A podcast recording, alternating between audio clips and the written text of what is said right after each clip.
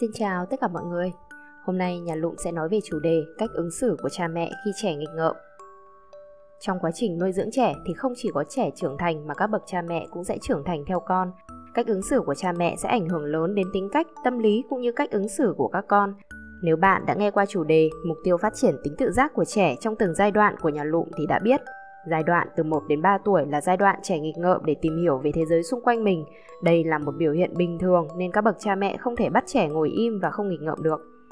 Tuy nhiên, bạn cần kiểm soát việc nghịch ngợm của con trẻ. Bạn phải ở bên quan sát con và can thiệp khi có nguy hiểm xảy ra hoặc khi con nghịch quá đà. Vậy, phải làm thế nào khi trẻ bắt đầu nghịch ngợm quá đà? Các bậc cha mẹ cần ngưng việc lớn tiếng đe dọa trẻ, thay vào đó hãy nói, con không nghịch đồ đó được, đó là món đồ quan trọng của mẹ đấy. Âm thanh của từ ngữ đó sẽ giúp trẻ hiểu việc trẻ đang làm là đi quá giới hạn. Sau đó, nhiều đứa trẻ ngay lập tức trả lại đồ cho cha mẹ. Lúc này cha mẹ nhớ nói cảm ơn con. Niềm vui của cha mẹ sẽ được truyền tới con trẻ. Lần sau khi bạn muốn trẻ đưa lại đồ gì cho mình, trẻ sẽ vui vẻ mà đưa món đồ đó cho bạn. Tuy nhiên, khi trẻ đã cầm trong tay thứ mà chúng rất thích thì dù có nói với trẻ đó là món đồ quan trọng của mẹ đấy, trẻ cũng không chịu bỏ xuống khi đó, nếu là đồ con có thể chơi, bạn hãy dạy cho trẻ cách giữ đồ cẩn thận. Khi có khả năng trẻ làm hỏng đồ thì hãy nói với trẻ, nếu con làm như thế này thì sẽ không hỏng, còn nếu con làm như thế kia thì sẽ hỏng đồ của mẹ đấy. Lúc đó bạn hãy nắm tay trẻ và dạy trẻ cách dùng như thế nào, chơi như thế nào. Đảm bảo với bạn là con sẽ rất thích thú với việc này. Trong trường hợp trẻ vẫn không chịu nghe và có khả năng đồ bị hỏng, hãy nói đây là món đồ quan trọng của mẹ, con không được nghịch cái này đâu.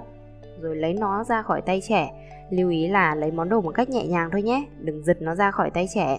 Có thể trẻ sẽ khóc, mà tôi chắc đến 99% là sẽ khóc. Dù trẻ có khóc thì cũng không sao cả, điều này sẽ dạy cho trẻ biết rằng việc nghịch ngợm cũng có giới hạn của nó, không phải đồ gì cũng có thể nghịch được.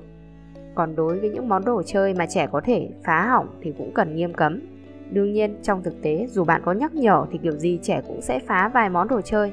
Hỏng cũng không sao cả, chúng ta có thể dạy trẻ một bài học quan trọng từ việc này. Việc dạy cho trẻ biết rằng nếu trẻ giữ đồ không cẩn thận thì sẽ có những món đồ bị hỏng là rất quan trọng. Nghĩa là chúng ta dạy cho trẻ cách giữ đồ bằng trải nghiệm sự thất bại gọi là làm hỏng đồ.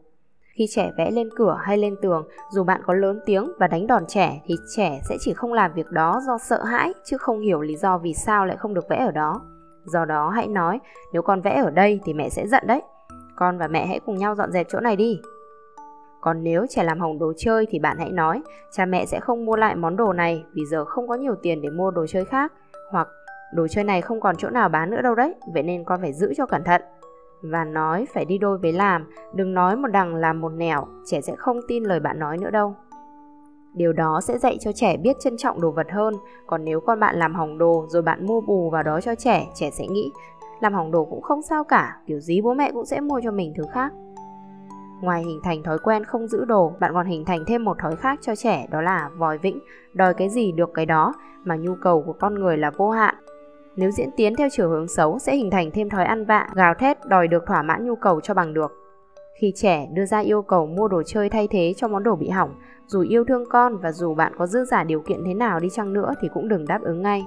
Hãy nói với trẻ, giờ món đồ này chưa có nên bố mẹ chưa thể mua ngay cho con được nếu con chơi cẩn thận hơn thì giờ có phải con vẫn có đồ để chơi không?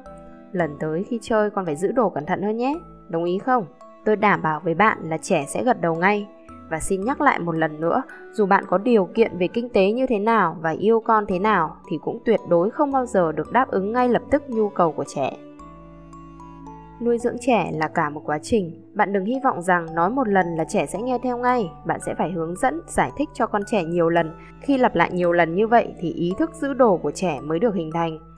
Những đứa trẻ bị cha mẹ la mắng to tiếng thì sẽ không phát triển được cảm xúc như vậy, nên chúng vẫn sẽ tiếp tục nghịch hết lần này đến lần khác, chỉ dình xem cha mẹ có để ý hay không để nghịch. Nghịch hỏng đồ có lẽ con còn phi tang và nói dối bố mẹ.